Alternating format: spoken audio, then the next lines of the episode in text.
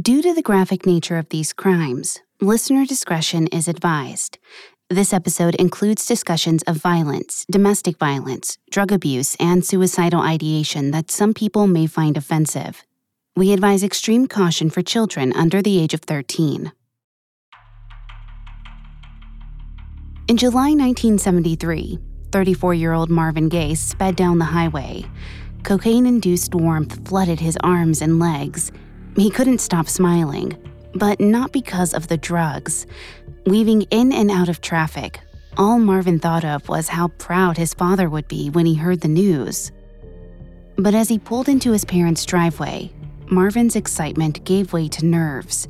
He thought about doing another line before he went inside, but the drugs had already dilated his pupils, and he didn't want to look too suspicious. Besides, there was nothing to be worried about. His mother was always elated to see him. And his father, well, his father was his father. And today, Marvin would finally make him proud. Marvin knocked on the front door. When it swung open, he was greeted by his mother's warm smile and his father's curt nod. He came inside carrying an attache case and threw it open on the bed, it was a million dollars in cash from Motown Records. His mother's mouth fell open. She threw her arms around Marvin and cried, but his father didn't even look at him. Instead, he wrinkled his nose in disgust and asked his son, I still say, what does it profit a man to gain the whole world and lose his soul? Marvin flushed ashamed and suddenly crashing from the high he'd enjoyed on the drive over. He shoved the check in his pocket and ran out of the house. He sped back home with tears blurring his vision. Nothing he did was ever good enough for his father. No amount of money or fame could make him proud. Marvin tried to dry his cheeks, but the tears kept coming. He glanced at his reflection in the rearview mirror and felt repulsed. Maybe he had lost his soul, after all.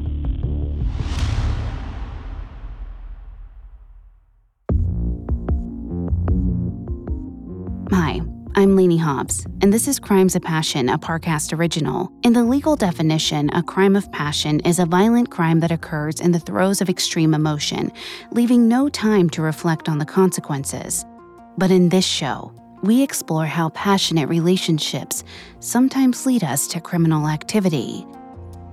How does a husband and wife become killer and victim, or killer and co conspirator? If there's a thin line between love and hate, what manipulates our relationships into deadly results?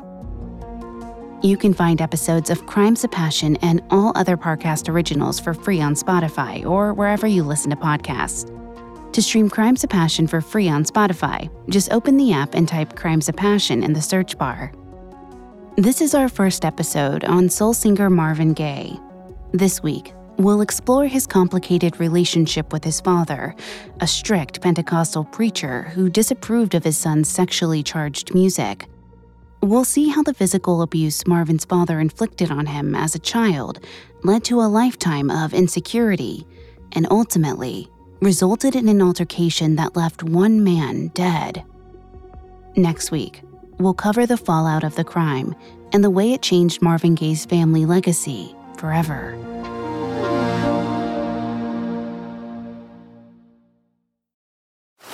Now on Netflix, inspired by the unbelievable true story of a fake hitman, comes the new movie, Hitman, from Academy Award nominee Richard Linklater. At 96% certified fresh on Rotten Tomatoes, critics are calling Hitman a smart, sexy crime thriller with surprises at every turn. Starring Glen Powell and Adria Arjona, Hitman. Now playing on Netflix and in select theaters. Rated R. Earning your degree online doesn't mean you have to go about it alone. At Capella University, we're here to support you when you're ready. From enrollment counselors who get to know you and your goals, to academic coaches who can help you form a plan to stay on track. We care about your success and are dedicated to helping you pursue your goals. Going back to school is a big step, but having support at every step of your academic journey can make a big difference. Imagine your future differently at capella.edu. Cool fact a crocodile can't stick out its tongue. Also, you can get health insurance for a month or just under a year in some states. United Healthcare short term insurance plans, underwritten by Golden Rule Insurance Company, offer flexible, budget friendly coverage for you. Learn more at uh1.com. Marvin Pentz Jr. was born on April 2, 1939, the second child to Marvin Sr. and Alberta Gay. The family lived in Washington, D.C.'s public housing developments. They weren't financially well off, but Marvin Sr. made sure the family was spiritually rich through his work as the preacher of their small Pentecostal church. From the beginning, Marvin Jr. faced heavy expectations as his father's namesake. Marvin Sr. awaited the day his son followed in his footsteps and became the new leader of their congregation. Beginning when Marvin Jr. was six years old, he accompanied his father to Pentecostal conventions. Marvin Sr. preached sermons and Marvin Jr. sang hymns. It seemed like the two made the perfect pair. But things were not so harmonious behind closed doors. Marvin Sr. was a strict disciplinarian. He kept his four children isolated. They were seldom, if ever, allowed to visit friends' houses, watch television, or consume any kind of popular media. When any of his kids misbehaved, he beat them with belts, switches, or, if nothing else was handy, his fists. They were forced to be naked during these beatings, presumably so Marvin Sr. could inflict more pain. Marvin Sr.'s wife, Alberta, never laid hands on her children, but she was a quiet, old fashioned woman who wouldn't speak out against her husband. Even with all four of her children exhibiting problems with bedwetting, a symptom of the nervousness and fear that pervaded their home, Alberta stayed quiet and only comforted the kids when he was away. Marvin Jr.'s siblings all agreed that he received the worst and most frequent beatings. In a later interview, Alberta said, My husband never liked Marvin. The son that Marvin Sr. prayed for didn't turn out to be the well behaved, meek child he desired. Marvin Jr. made trouble and wanted to hang out with friends instead of going to church. But that wasn't what really bothered his father.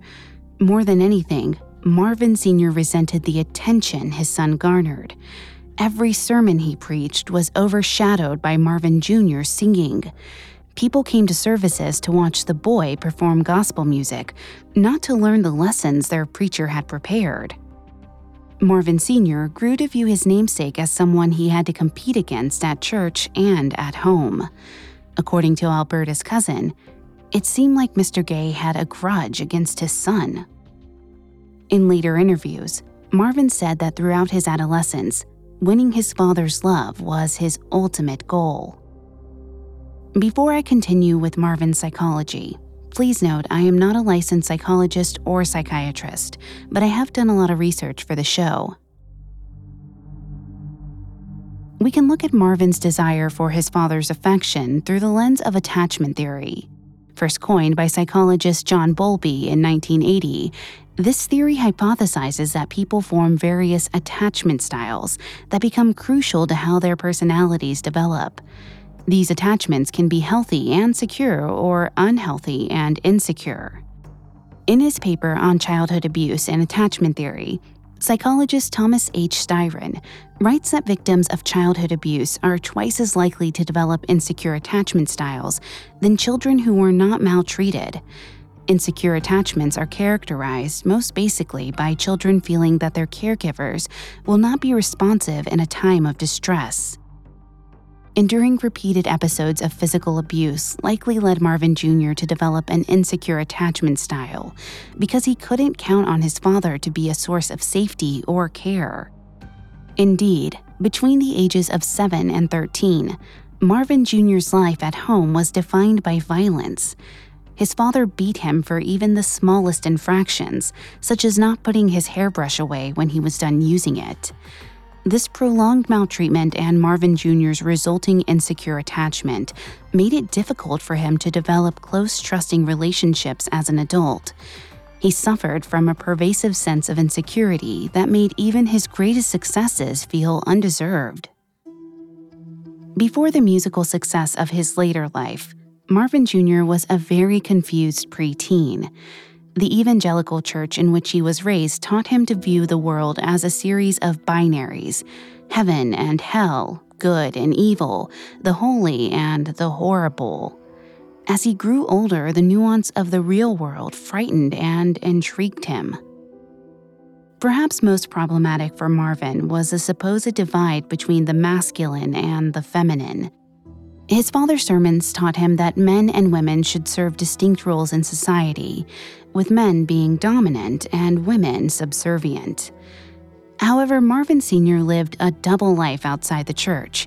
At home, it wasn't uncommon for him to curl his hair and wear his wife's clothing. According to Alberta, Marvin Sr. liked to wear her panties and nylon hose. Although she was never sure if her husband was gay, five of his 12 siblings were openly homosexual. These overt displays of femininity confuse Marvin Jr. because they were inconsistent with the image of manhood outlined in the Bible and in his father's sermons. Somehow, everyone in the community knew about Marvin Sr.'s behavior. Perhaps some neighbors caught glimpses of him in his wife's clothing. When 12 year old Marvin Jr. started middle school in 1951, rumors of his father's effeminacy ran rampant through the hallways. Marvin Jr.'s confusion about manhood turned into embarrassment and shame. He hated what he viewed as his father's fractured masculinity and found himself searching for an uncomplicated example of manhood. Feeling unsure about his own identity made it difficult for Marvin to relate to other kids his age.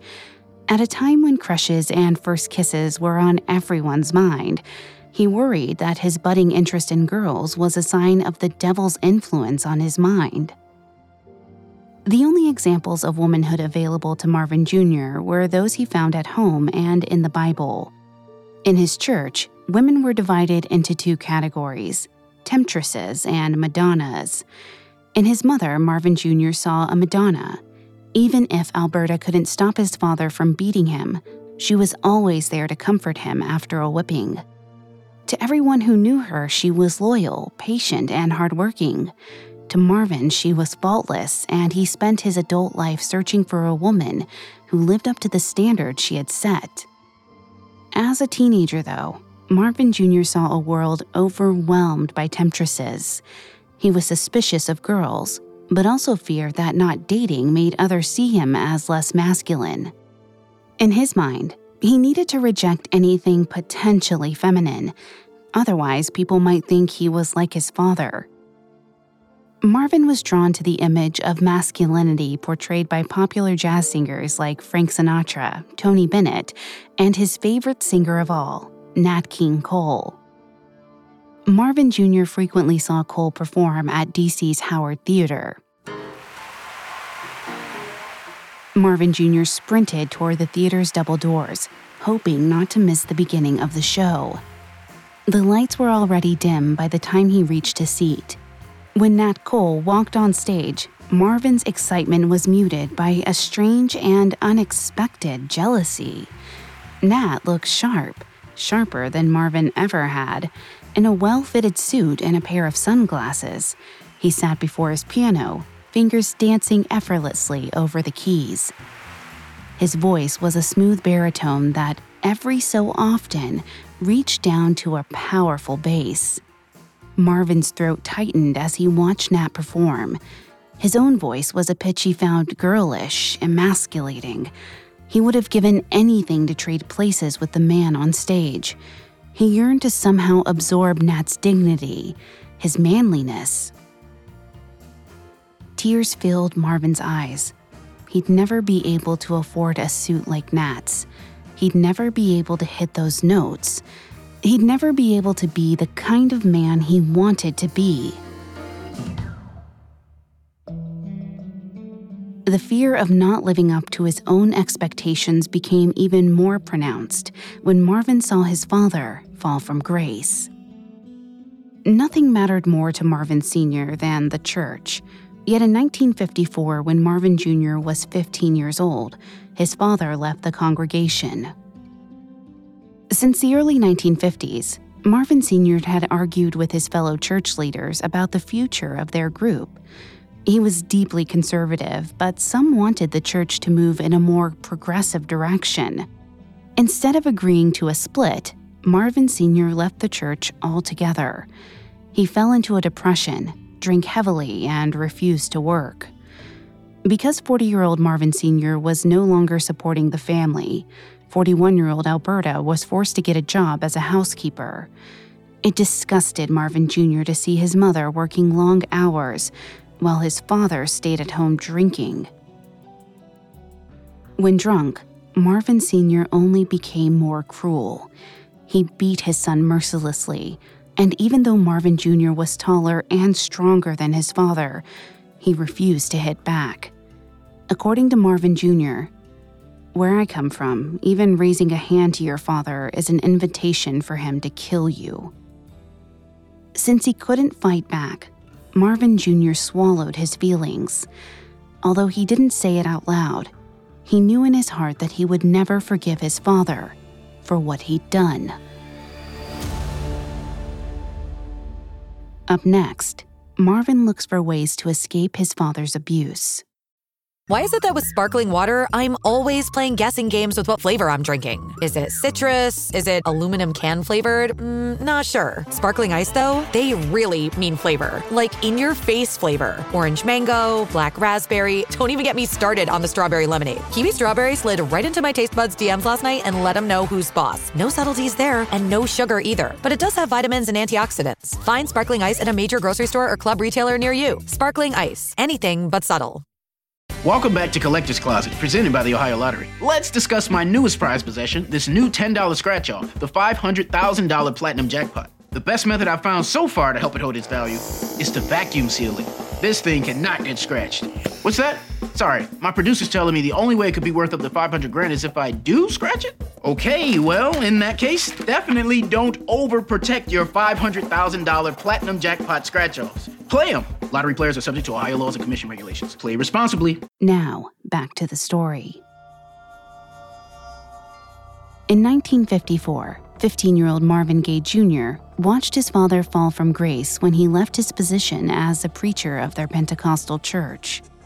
Marvin Sr. refused to get another job, fell into a depression, and spent his days drinking heavily. He was consumed by bitterness and anger, which he took out on his son by frequently beating him. Sometimes Marvin Sr. grew so enraged, he kicked his son out of the house. Marvin Jr. was forced to sleep on friends' couches and sneak back home to get money from his mother. With everything going on at home, school was the last thing on Marvin's mind. His suffering grades only exacerbated his feelings of inadequacy. The only thing that made him feel good was music. Even though his father no longer attended services, Marvin Jr. still sang with the Pentecostal church choir. His interest in music, however, went beyond gospel. In 1955, when he was 16 years old, Marvin and his friend Reese Palmer started a jazz group called the DC Tones. Alberta supported her son's musical endeavors wholeheartedly, but Marvin Sr. didn't like jazz. If it wasn't gospel, he didn't want to hear it. The DC Tones never took off for a variety of reasons. Even though Marvin Jr.'s tenor was impeccable, he was still very insecure about his voice. The failure of his first band felt, at the time, like a failure of his entire musical career. Singing was the only thing Marvin had ever really been good at. He had no other plans or passions. He certainly didn't care for school. His father gave him an ultimatum either apply for college or join the military. Marvin Jr. finished his junior year in 1956 then dropped out of school to join the Air Force. Marvin hated the military. Instead of learning to fly planes, his officers never let him do anything more than peel potatoes in the kitchen. At first, Marvin thought he was given menial duties because he was bad at following orders. While this was certainly a factor, Something else became clear as well. The only men learning to fly were white. Marvin was bored with his duties and well aware that he wouldn't be given any better opportunities on the base. He tried to make friends, but each conversation left him feeling lonelier than before. It seemed everyone else had proud fathers or beautiful girlfriends waiting for them at home. Marvin started sneaking off the base to look for fun. One evening, after weeks of arguing with himself over the decision, he hired a sex worker.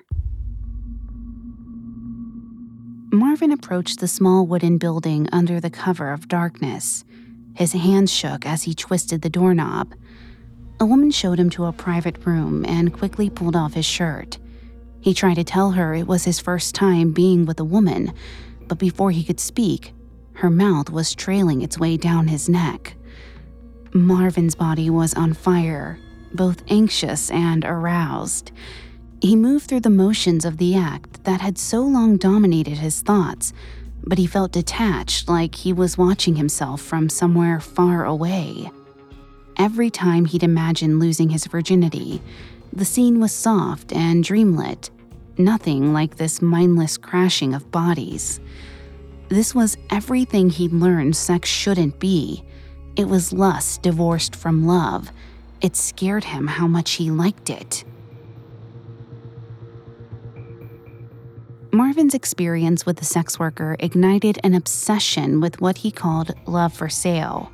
Women who sold sex were, in his opinion, textbook temptresses. Yet, paying for sex also helped Marvin feel free of expectations.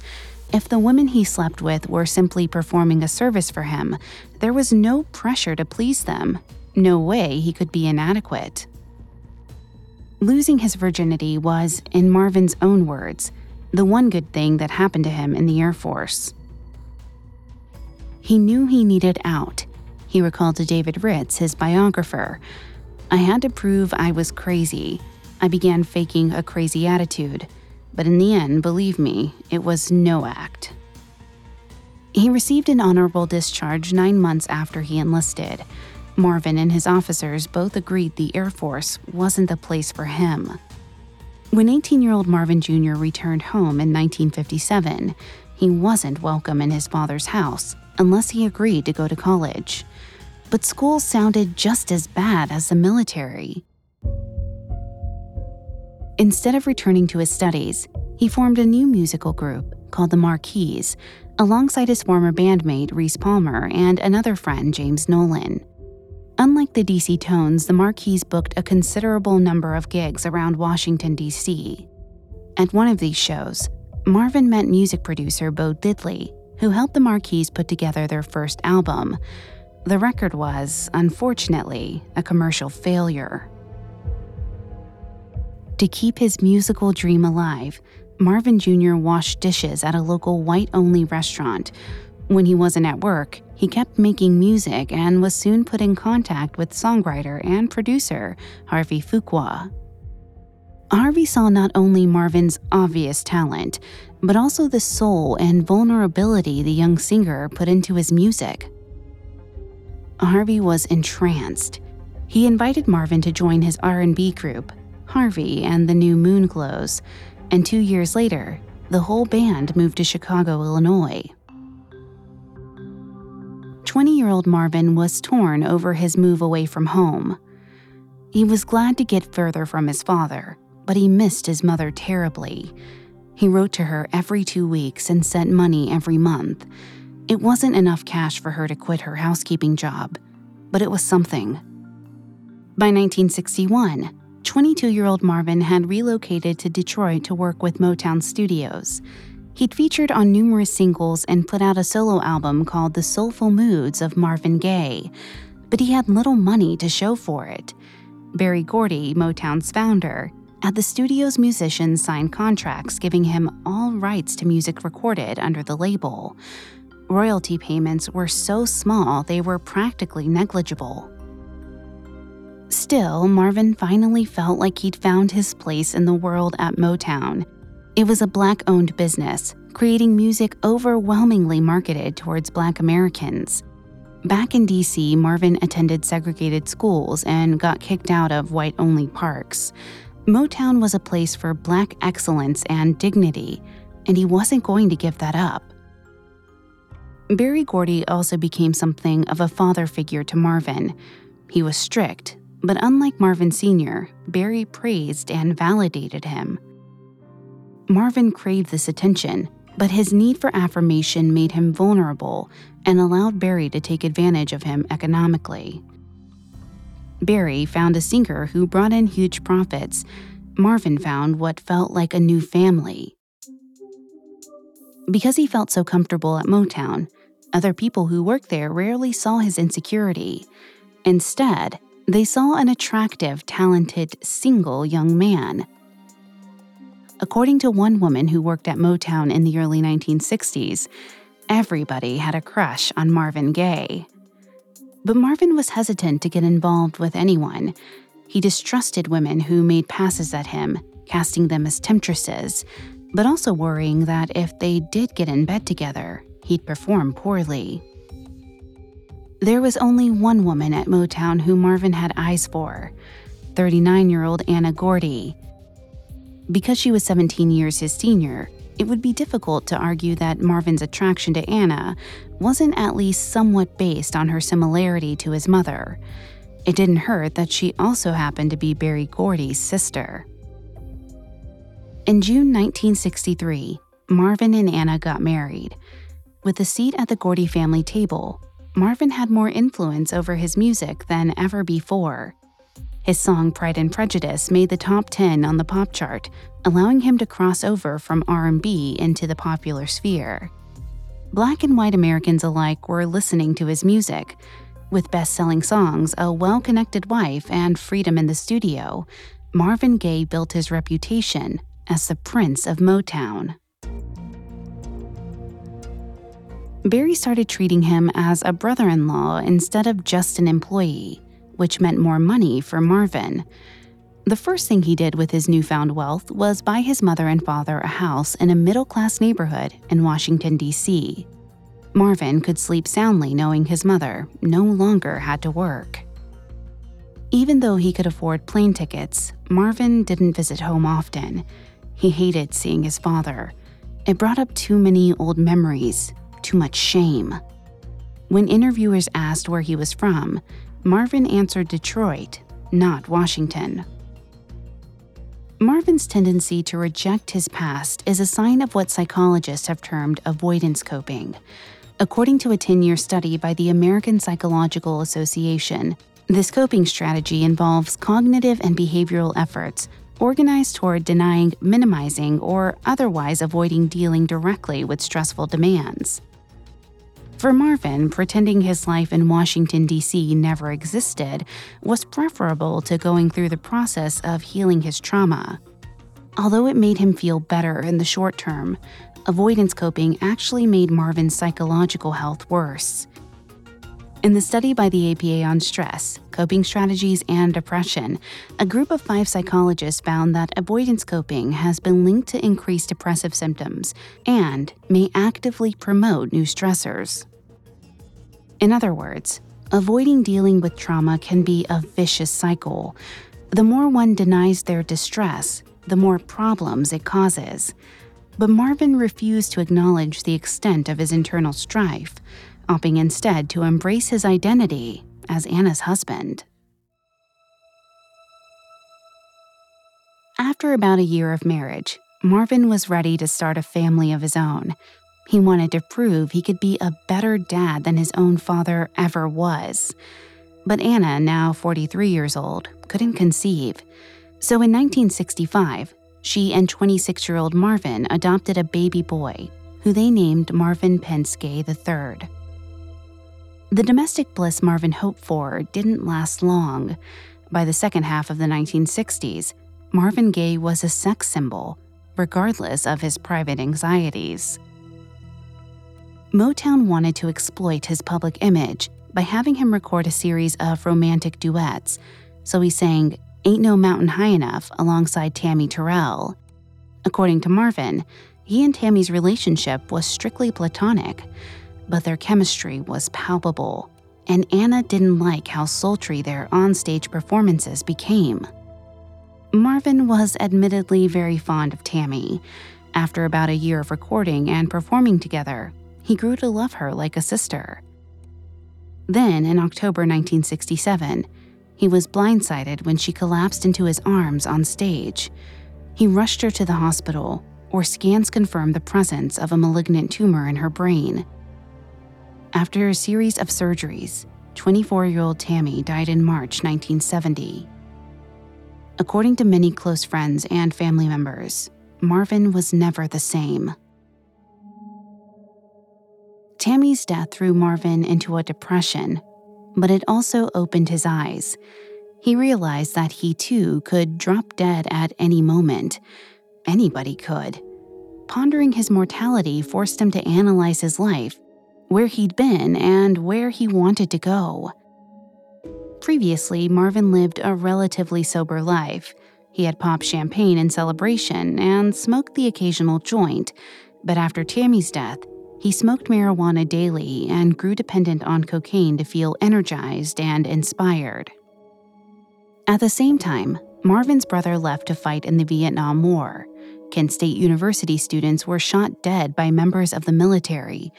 Martin Luther King Jr. delivered impassioned speeches in support of civil rights. Black Americans were dying for their country in war, but still got dirty looks in newly desegregated areas.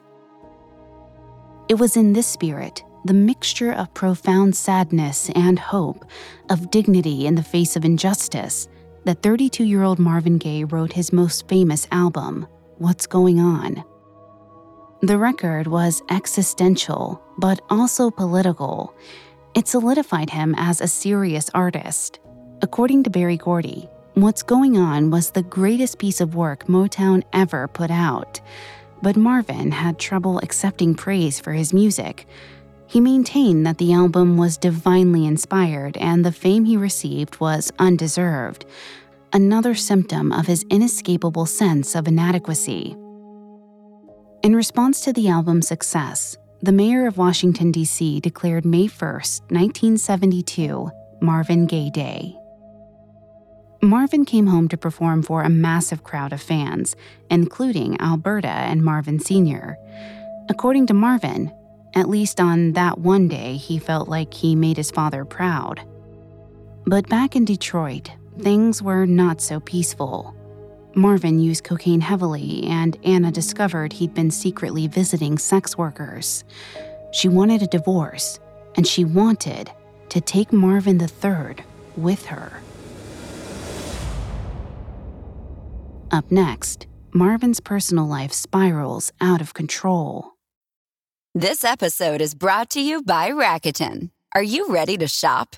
Rakuten's Big Give Week is back. Get 15% cash back at hundreds of stores, including headliners, Ulta, Ray-Ban, and Canon. Rakuten is how in-the-know shoppers get the best savings. They shop the brands they love and earn cash back on top of deals during Big Give Week, May 6th to May 13th. The cashback rates are even bigger. I'll be shopping for Adidas and Fenty. You can save on everything you need for summer, like clothing, outdoor gear, and travel. Join today for free and get an extra 10% cashback boost. That's an extra 10% cash back on top of Big Give Week's 15% cashback you won't see higher cashback rates than these. Go to Rakuten.com or download the Rakuten app. R A K U T E N. Shoppers get it. Now, back to the story. In 1973, 34 year old Marvin Gaye was a commercial success. With the money he made from his acclaimed album, What's Going On, he moved to Beverly Hills, California, a proper home for the Prince of Motown. But his marriage was in shambles. Although Marvin convinced his wife not to leave him, he and 51 year old Anna's fights about divorce often blew up into physical altercations. For all intents and purposes, their relationship was over, but they stayed married for the good of their son. Marvin also purchased his parents a home in central Los Angeles even though they now live just a 20 minute drive away from each other, Marvin didn't visit often. His father only agreed to move because Alberta needed to be close to her son. But he thought moving to California was vain, a sure sign that the devil had a stranglehold upon Marvin Jr. He had a point. Once in Beverly Hills, Marvin was constantly high. He began his day with a blunt and a line of cocaine, then headed to his private recording studio, where he took more hits and bumps as he deemed necessary. On one of these many days spent intoxicated in front of a microphone, Marvin was struck dumb by the sight of a girl he described as a gift from God. Her name was Janice Hunter. She was the daughter of one of Marvin's producers, and she was just 16 years old. Marvin was recording Let's Get It On when she walked into the studio. If Anna was Marvin's Madonna, Janice was his temptress. The young girl was equally as smitten with the musician, and although Marvin was still married, they started dating. They fought just as passionately as they made love, both activities fueled by a constant supply of alcohol and cocaine. Let's Get It On was a hit.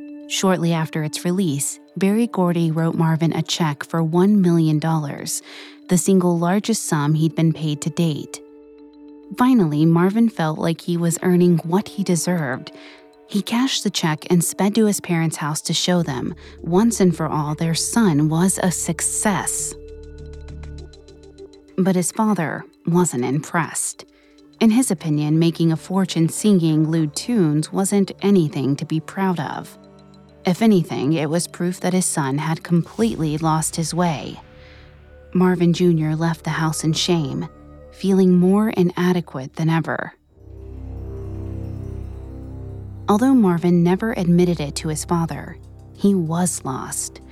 Anna hardly let him see his son, and in March 1974, he got 17 year old Janice pregnant He'd already spent the money he made from Let's Get It On on drugs and a property in Arizona. He needed more cash if he was going to support another child, so he went on tour. While he was playing shows, Janice gave birth to a baby girl she named Nona Aisha Gay. With his pockets full of cash from his tour, Marvin bought Janice and Nona a home in the San Fernando Valley, about 20 miles northwest of downtown Los Angeles. Soon enough, Janice was pregnant again, this time with a baby boy they named Frankie Christian. In 1975, shortly after hearing the news about Janice's second pregnancy, Anna officially filed for divorce. The proceedings were nasty. For the next two years, Marvin was torn between Anna and Janice. He began speaking openly about suicide, or in his words, yearning to leave this human form. The divorce was finalized in 1977. 38 year old Marvin immediately married 20 year old Janice, but their relationship was already on the rocks. Having two babies in the house led to more conflict. Janice wanted to be a singer, not a housewife. But Marvin had no patience for her career aspirations. Speaking to his close friend and fellow songwriter David Ritz, Marvin said, I'm the last of the great chauvinists. I like to see women serve me, and that's that. This sentiment echoed beliefs Marvin inherited from his father. He hated the way Marvin Sr. expected his wife to work to support the family and to wait on him when she was home. Yet Marvin internalized the belief that an endless willingness to serve was the mark of a good woman. But Janice didn't want to spend her life serving Marvin. In any case, being his wife was problematic on more than just an emotional level. By the end of 1977, Marvin's tax bills had grown considerably, and musicians who featured on his songs were suing for pay they had never received. He had approximately $1.27 million in assets, but 1.8 million in liabilities, meaning he was spending over $500,000 more than he was making. In total, his debts were estimated at $7 million. In 1978, 39 year old Marvin Gaye filed for bankruptcy. Marvin sat alone at his house in the San Fernando Valley. Janice had gone away and taken Nona and Frankie with her. Where they went, he didn't know. His head was pounding too hard for him to think straight. Nothing made sense anymore. It seemed like everywhere he went, people knew his name, and yet his pockets and his house were empty. He didn't understand how such a thing could be possible. He had good things in life, wonderful things, in fact. Anna had been a blessing, but he'd ruined things with her by chasing Janice. He had three beautiful children, but he practically never saw them. Anna and Janice said he didn't deserve to see them. He wanted to see himself as the musical genius people said he was, but when he looked in the mirror, the only person who looked back was a kid who wasted all his money on drugs and sex. Somewhere between DC, Detroit, and Los Angeles, Marvin lost sight of his true self. He'd become disconnected from his nature. He started his career singing gospel music, but he couldn't remember the last time he'd picked up a Bible. He pressed his palms together, and for maybe the first time since he left Motown, said a prayer. Marvin had to go somewhere alone, a secluded place where he could reconnect with his true self. Without thinking too much about the consequences, he boarded a plane to Hawaii, where he lived from the winter of 1979 until the summer of 1980. His time on the island wasn't the spiritual reckoning he imagined. Instead, it was a drug addled daze, a time he later described as one long nervous breakdown. He tried to overdose on cocaine, and when that didn't work, he made a hobby out of eating wild mushrooms. Usually, they either upset his stomach or sent him on a mild trip, but he hoped one would eventually poison him. According to Marvin, death was much on his mind it seemed the only way out. In later interviews, Marvin said he began using drugs because they freed his creative mind, but he later self medicated with them. Dr. Edward M. Khantzian, a professor of psychiatry at Harvard Medical School, is the originator of the self medication theory of drug abuse. In a paper focused on cocaine dependence, Khantzian writes that cocaine has its appeal because of its ability to relieve distress associated with depression and hypomania. Marvin was certainly psychologically dependent on cocaine, but it's likely he was physically addicted to it as well. Although cocaine withdrawal doesn't lead to physical symptoms as severe as withdrawal from other stimulants, prolonged cocaine use has severe neurological ramifications. Using cocaine causes increased levels of dopamine, a pleasurable neurotransmitter in the brain. Over time, a person's brain adapts to higher levels of dopamine, which means what was extremely pleasurable before becomes normal, and ever more dopamine is required to feel the same high. This decreased sensitivity to dopamine is likely why, even with his fame, fortune, and family on the line, Marvin relied on cocaine to make him happy. Drugs may have helped Marvin escape his psychological stressors, but he couldn't escape the IRS. In the summer of 1980, he fled to England. Looking for more and more intense highs, he started to freebase cocaine, a method of ingestion that involves boiling the drug and inhaling its vapors freebasing made it more difficult to monitor the amount of cocaine he took, which increased Marvin's risk of overdose. People at Motown wondered where Marvin had gone. Jeff Wald, a talent agent who knew Marvin in the 1960s, tracked him down in a posh English apartment. The singer was so stoned he couldn't get out of bed. The room was a disaster. Sex workers and drug dealers came in and out as they pleased. As a last resort, Jeff connected Marvin to Freddie Cousaert, a Belgian DJ, club owner, and concert promoter. Freddie was the only person Jeff knew who could help Marvin get back on his feet. Freddie set his sights on restoring Marvin Gaye's image. He set Marvin up with an apartment in Belgium, gave him $30,000, ended his relationship with Motown Studios, and got him signed onto a new label, CBS Records. Marvin still took drugs, but considerably less often. During this period of recovery, Marvin wrote Sexual Healing. Just as he had as a teenager, 43 year old Marvin dreamed of a transcendent romantic connection, a relationship with the healing Madonna. Shortly after releasing the song, Marvin got a call that his mother had been taken to the hospital for an emergency kidney operation. He rushed back to the States. With his mother's health in jeopardy, the tax money he owed was the last thing on his mind. Alberta Gay recovered quickly, and sexual healing catapulted Marvin back into the limelight. In February 1983, the 43-year-old won the Grammy Award for Best Male R&B Vocal Performance. Marvin thought winning would make him feel validated, but he was so anxious before the awards that he snorted line after line of cocaine. Later, he admitted his acceptance speech had been strange and disjointed because he was too high. But winning a Grammy didn't erase tax debts. Still needing to pay the IRS, Marvin embarked on another tour in May 1983. According to one of his bandmates, there was so much cocaine that Marvin was eating it. Marvin ended the tour early. He was broke, depressed, and dependent on marijuana and cocaine to function. Something had snapped inside him.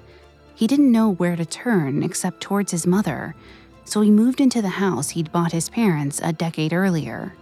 His father wasn't happy to have him home. Over the nearly 30 years since he left the church, Marvin Sr. hadn't changed a bit. The 69 year old man spent his days nursing a bottle of vodka and his nights sleeping in a guest bedroom away from his wife. He might have been more patient with his son if Marvin Jr. didn't garner so much unwanted attention. Girls came knocking on windows at all hours wanting to meet him, and Marvin often let them inside, drug dealers made frequent stops to drop off an array of illicit substances. Marvin didn't even try to hide his behavior. He smoked joints on the front porch and snorted lines off the kitchen table. According to a member of the Pentecostal church who'd seen Marvin's transformation from adolescent gospel singer to middle aged wreck, the devil got Marvin. All his spirit and energy was gone. The only energy Marvin had was drug induced, and it was just enough to keep him alive but bedridden, with nothing to do but sift through long repressed memories. Behind his closed eyelids were images of his father coming after him with a belt, his torso perpetually covered in bruises. Marvin couldn't decide who he wanted dead more his father or himself.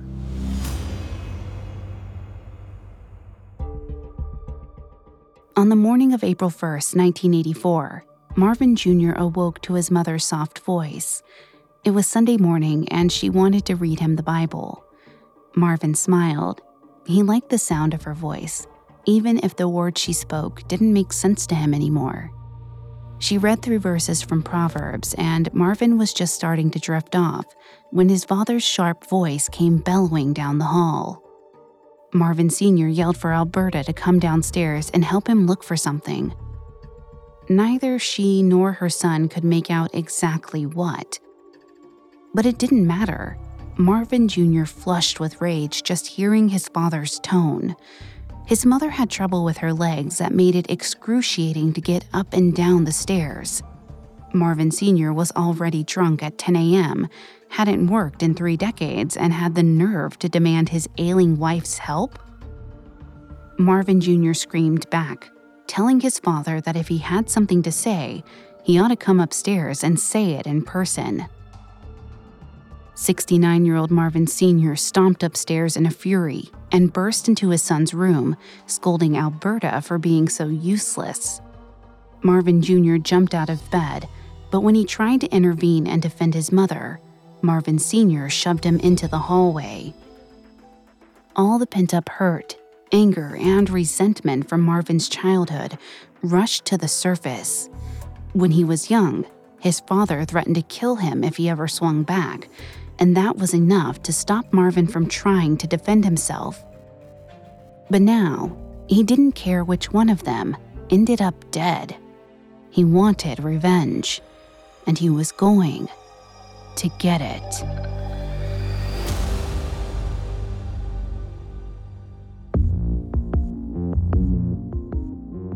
Thanks again for tuning into Crimes of Passion. We'll be back Wednesday with part two of Marvin Gaye's story. We'll see the fallout of the final confrontation between Marvin and his father. You can find more episodes of Crimes of Passion and all other Parcast originals for free on Spotify. Not only does Spotify already have all of your favorite music, but now Spotify is making it easy for you to enjoy all of your favorite Parcast originals like Crimes of Passion for free from your phone, desktop, or smart speaker. To stream Crimes of Passion on Spotify, just open the app and type Crimes of Passion in the search bar. We'll see you next time when true love meets true crime.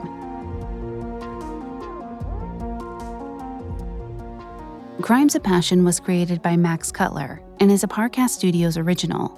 Executive producers include Max and Ron Cutler. Sound design by Trent Williamson, with production assistance by Ron Shapiro, Carly Madden, and Aaron Larson. This episode of Crimes of Passion was written by Karis Allen, with writing assistance by Abigail Cannon. I'm Lainey Hobbs.